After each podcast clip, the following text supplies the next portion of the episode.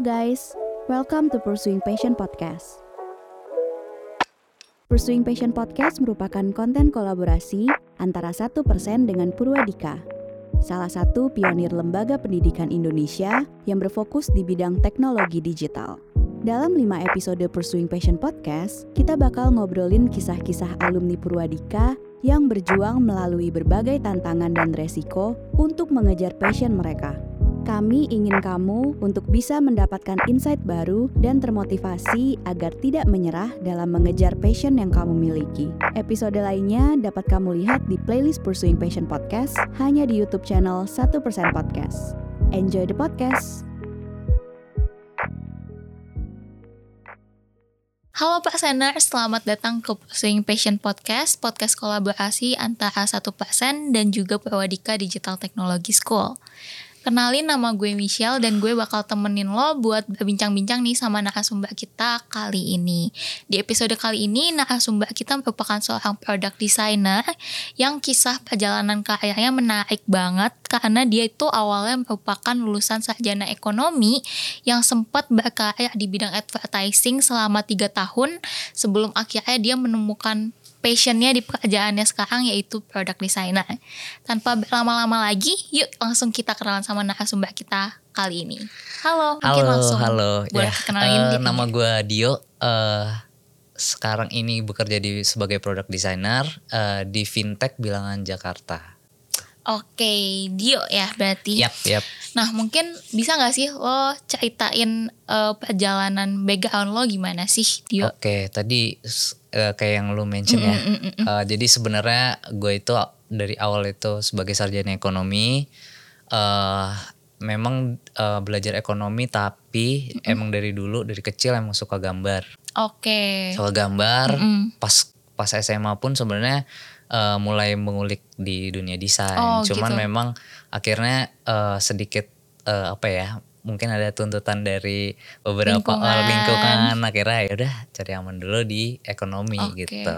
Pa- eh, desain tuh desainnya apa sih pas SMA? Eh sebenarnya kalau SMA lebih ke graphic design sih Oh, kayak mungkin eh, tools-tools graphic design yang umum ya kayak Hmm. eh, Adobe Photoshop, eh, Illustrator kayak gitu-gitu itu sih. ngulik tuh bener-bener ngulik yang emang karena minat belajar sendiri gitu. Iya, heeh, jadi kayak ya karena mungkin basicnya gambar emang dari kecil Hmm. gambar terus emang suka visual kan sesuatu yang visual gimana caranya dari dulu ya suka ngedesain uh, apa ya mungkin event kayak Hmm. gitu-gitu ngelihat kayak gitu-gitu emang uh, selalu tertarik gitu. Nah makanya lebih nguliknya ke arah situ akhirnya gitu Oke. sih.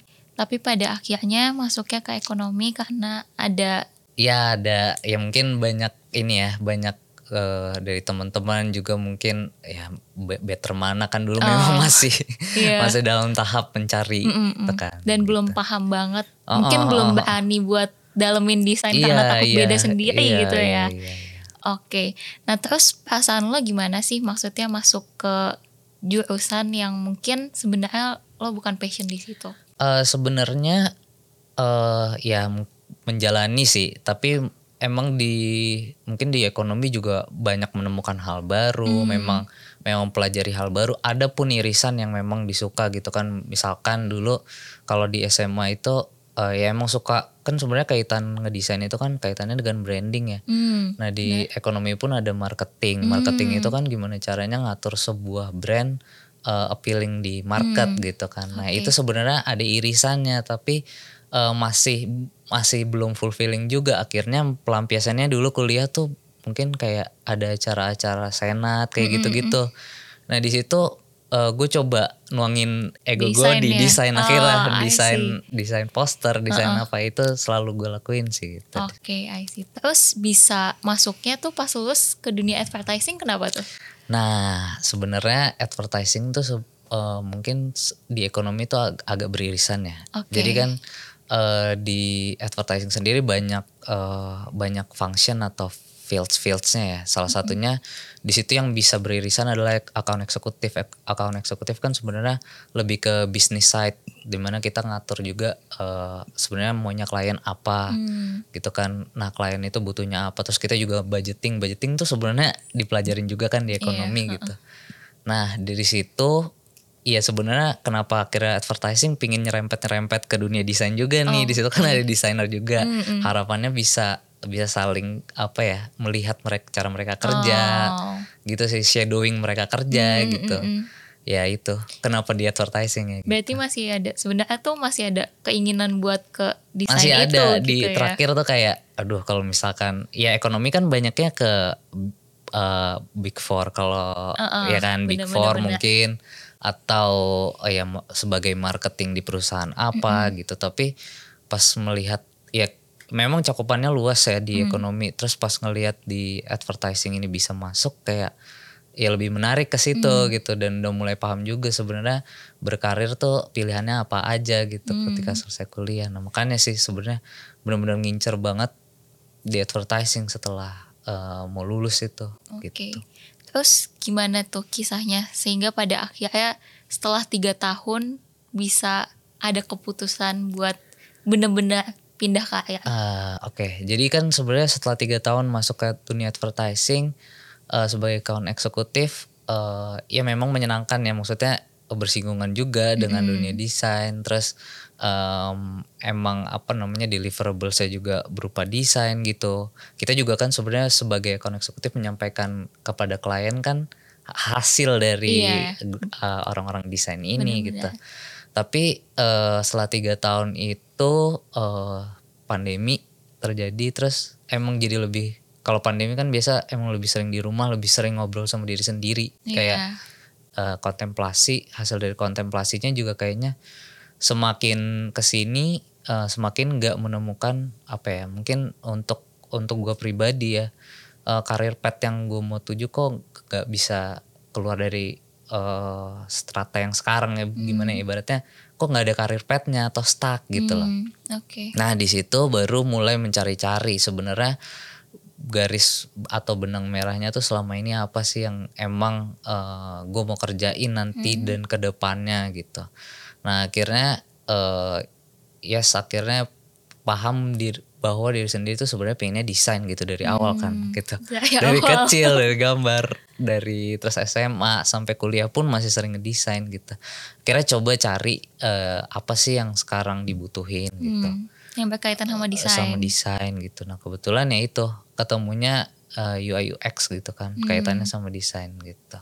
Nah setelah itu baru deh mulai cari-cari apa sih yang bisa ngebawa ke sana gitu. Nah, eh, dari lo sebelumnya yang udah punya pengalaman kerja selama tiga tahun itu kan berarti nggak semudah itu dong buat memulai karir baru dari Iya. nol gitu kan. Iya, iya. Nah, apa sih yang membuat lo akhirnya kayak mungkin motivasi atau alasan terkuat ya yang bikin lo rela buat yang ngambil segala resiko yang ada buat ya udah maju gas terus aja deh ganti Hmm. Yes. karir.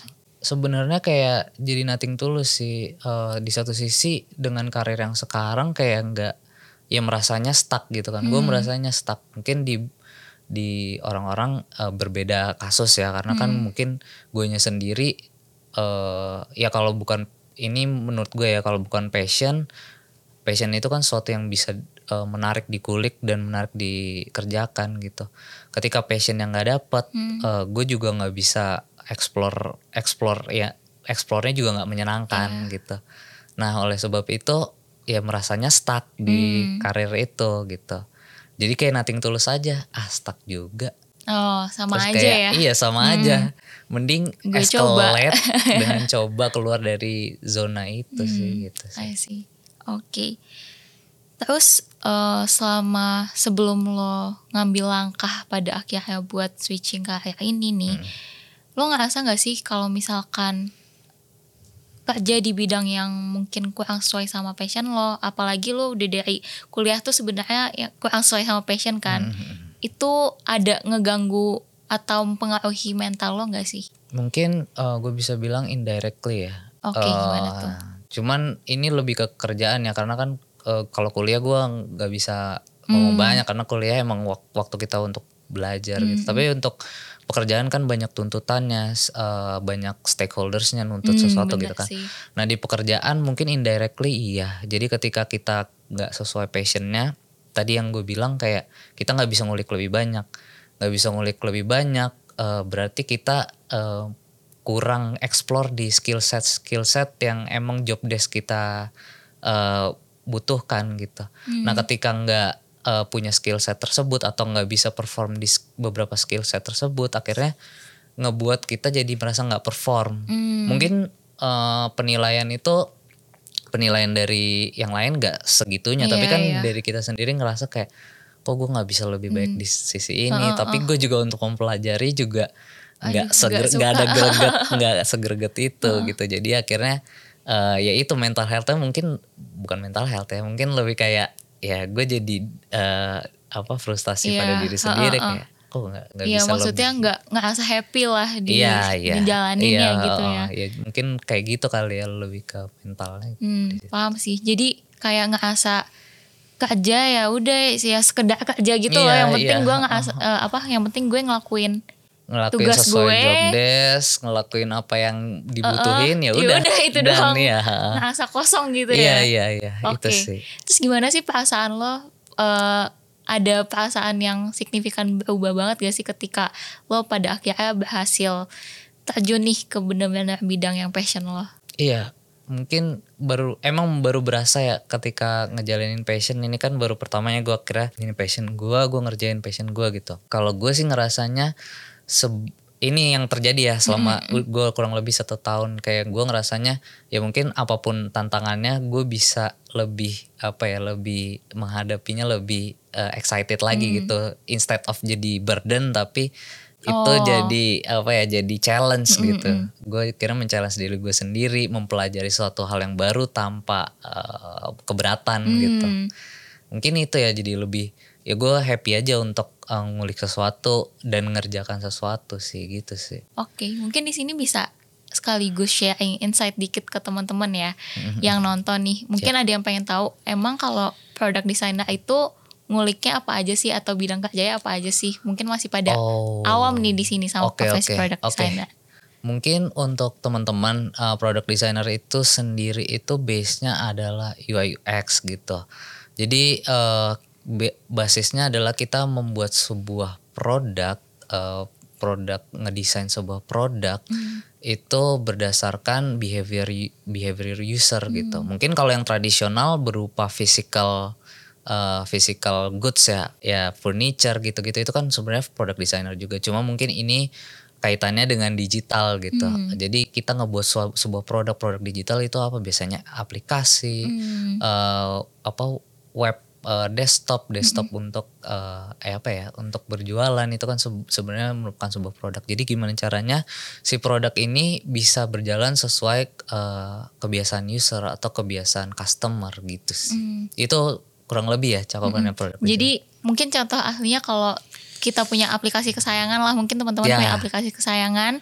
Kenapa jadi aplikasi kesayangan? Kan itu pasti karena fitur-fiturnya teman-teman ngerasa oh gampang nih pakainya, experience-nya enak exactly. nih.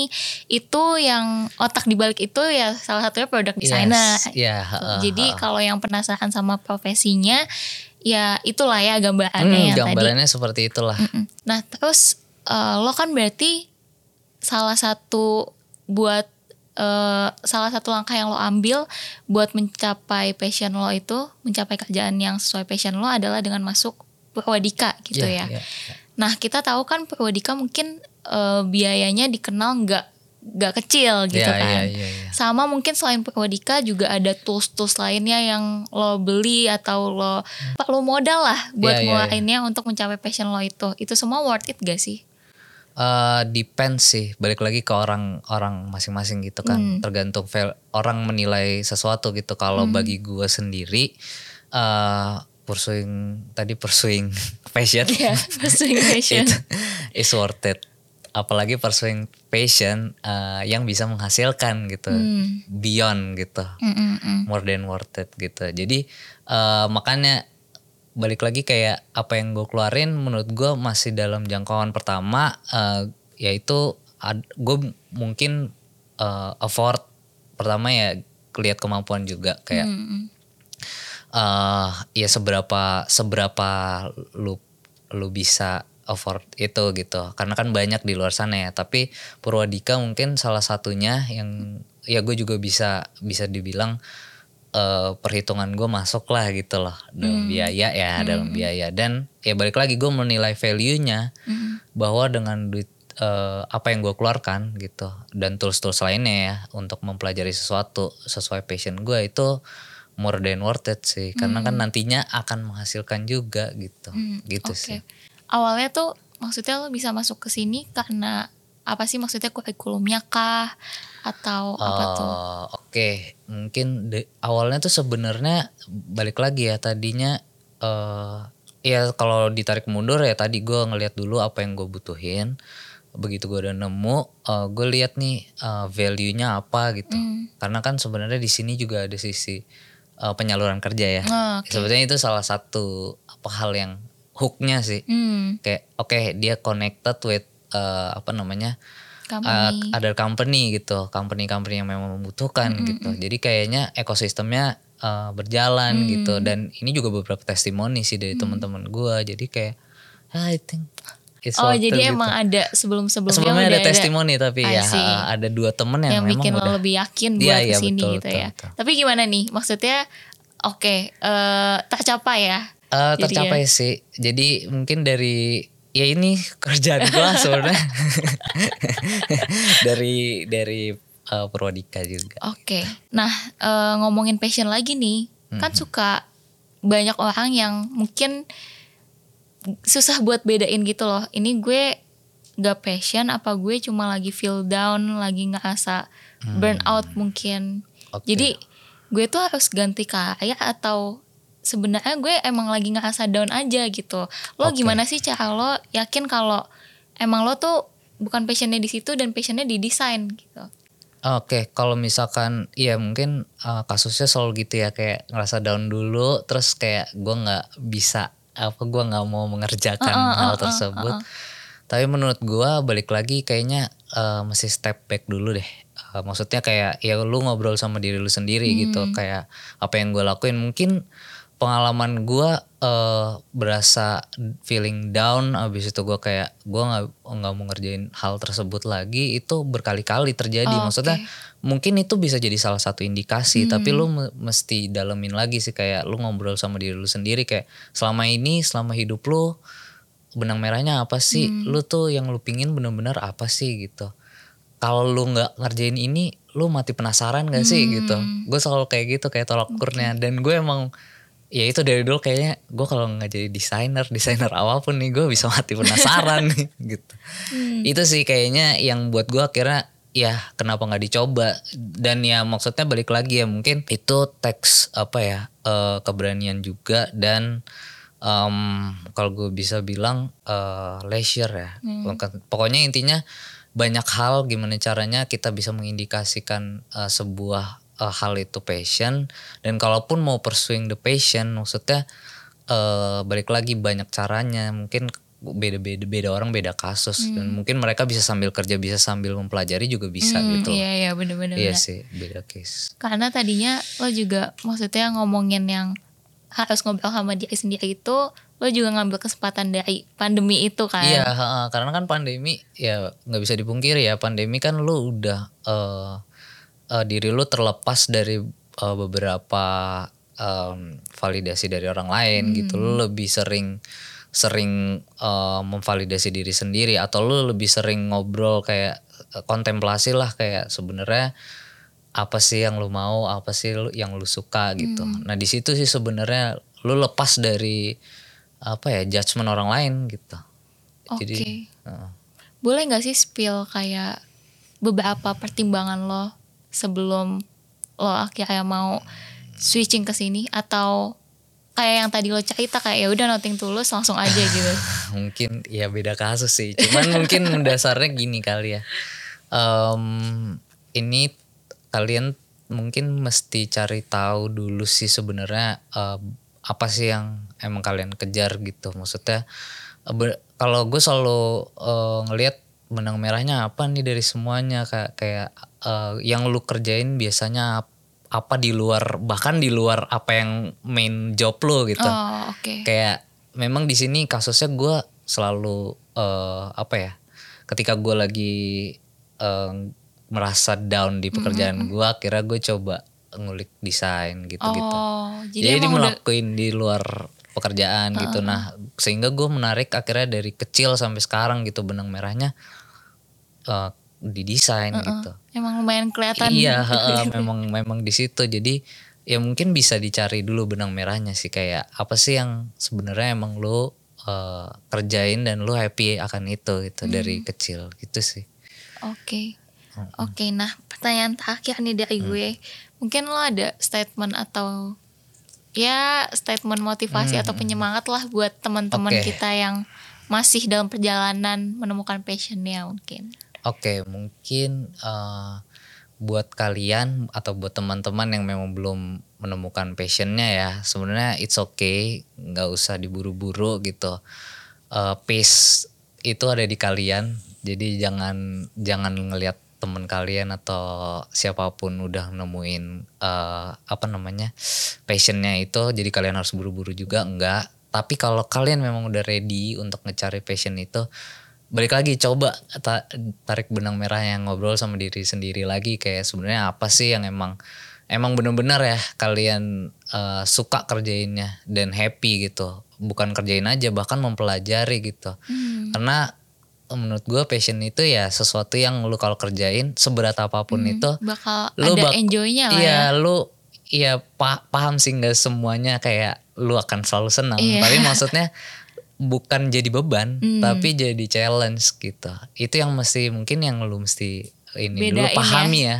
Karena de, semua harus dari diri sendiri dulu sih sebelum lu kayak research. Nah, gitu. Jadi kayak tanya temen Hmm. baru itu mulai dari tahap tanya teman ketika udah tahu ya apa passionnya gitu tanya teman sebenarnya celahnya di mana sih apa yang bisa menunjang lu ke sana gitu sih itu sih Oke. kurang lebih Oke, itu sih pertanyaan terakhir dari gue.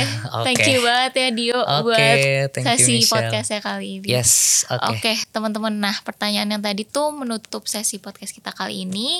Jangan lupa untuk like dan share uh, video ini kalau lo ngerasa video ini bermanfaat dan lo juga bisa komen kayak insight-insight atau pendapat pribadi lo di kolom komentar di bawah. Jangan lupa ikutin episode-episode Pursuing Passion Podcast lainnya hanya di channel YouTube 1% Podcast. See you.